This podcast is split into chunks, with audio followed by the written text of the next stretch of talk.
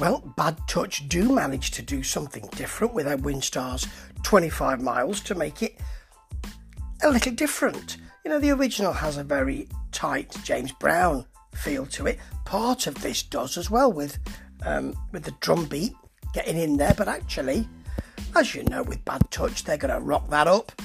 We see them getting uh, setting up in in a garage, smiling about it, and then Stevie, when he has to start singing, um, Stevie Westwood, that would be, coming through a little gate into a path to up to a house. Then you see him, he's really going for it, he's singing it.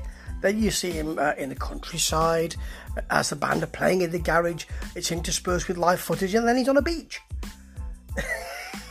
it's it's really nice. He sells it. He's got an easy charisma, as Stevie. Nice to speak to. Nice bloke.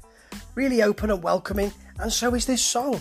It's got a really sort of flanged riff to it, a big driving organ in it, and it has a, a classic rock feel to it. Um, it works well with this song actually.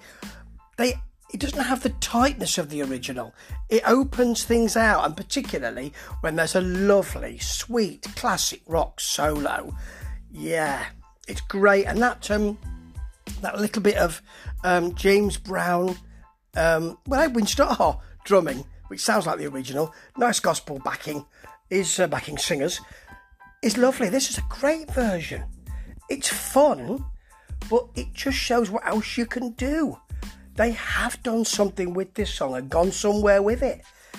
And seeing him walking up the path, opening a little gate, our Stevie, uh, singing along, is something that'll stay with me for quite some time. Oh, yes, bad touch, get on the good foot. Ta ta.